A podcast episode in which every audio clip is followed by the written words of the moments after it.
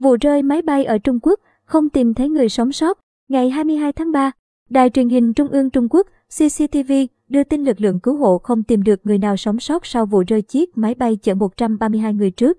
Đó một ngày, ở vùng đồi núi miền Nam Trung Quốc, chiếc máy bay Boeing 737 của hãng hàng không China Eastern Airlines khởi hành từ thành phố Côn Minh thủ phủ tỉnh Vân Nam đến thành phố Quảng Châu. Thủ phủ tỉnh Quảng Đông đã mất liên lạc khi bay qua thành phố Ngô, Châu thuộc tỉnh Quảng Tây.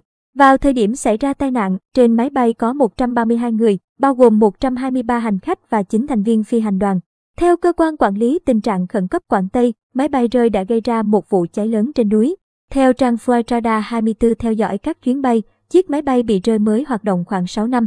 Hệ thống theo dõi hành trình bay ghi nhận tín hiệu chiếc máy lần cuối vào lúc 14 giờ 22 phút giờ địa phương ở độ cao hơn 983 m, với vận tốc hơn 696 km/h. Vụ tai nạn được xem là thảm họa hàng không tồi tệ nhất của Trung Quốc trong gần một thập niên.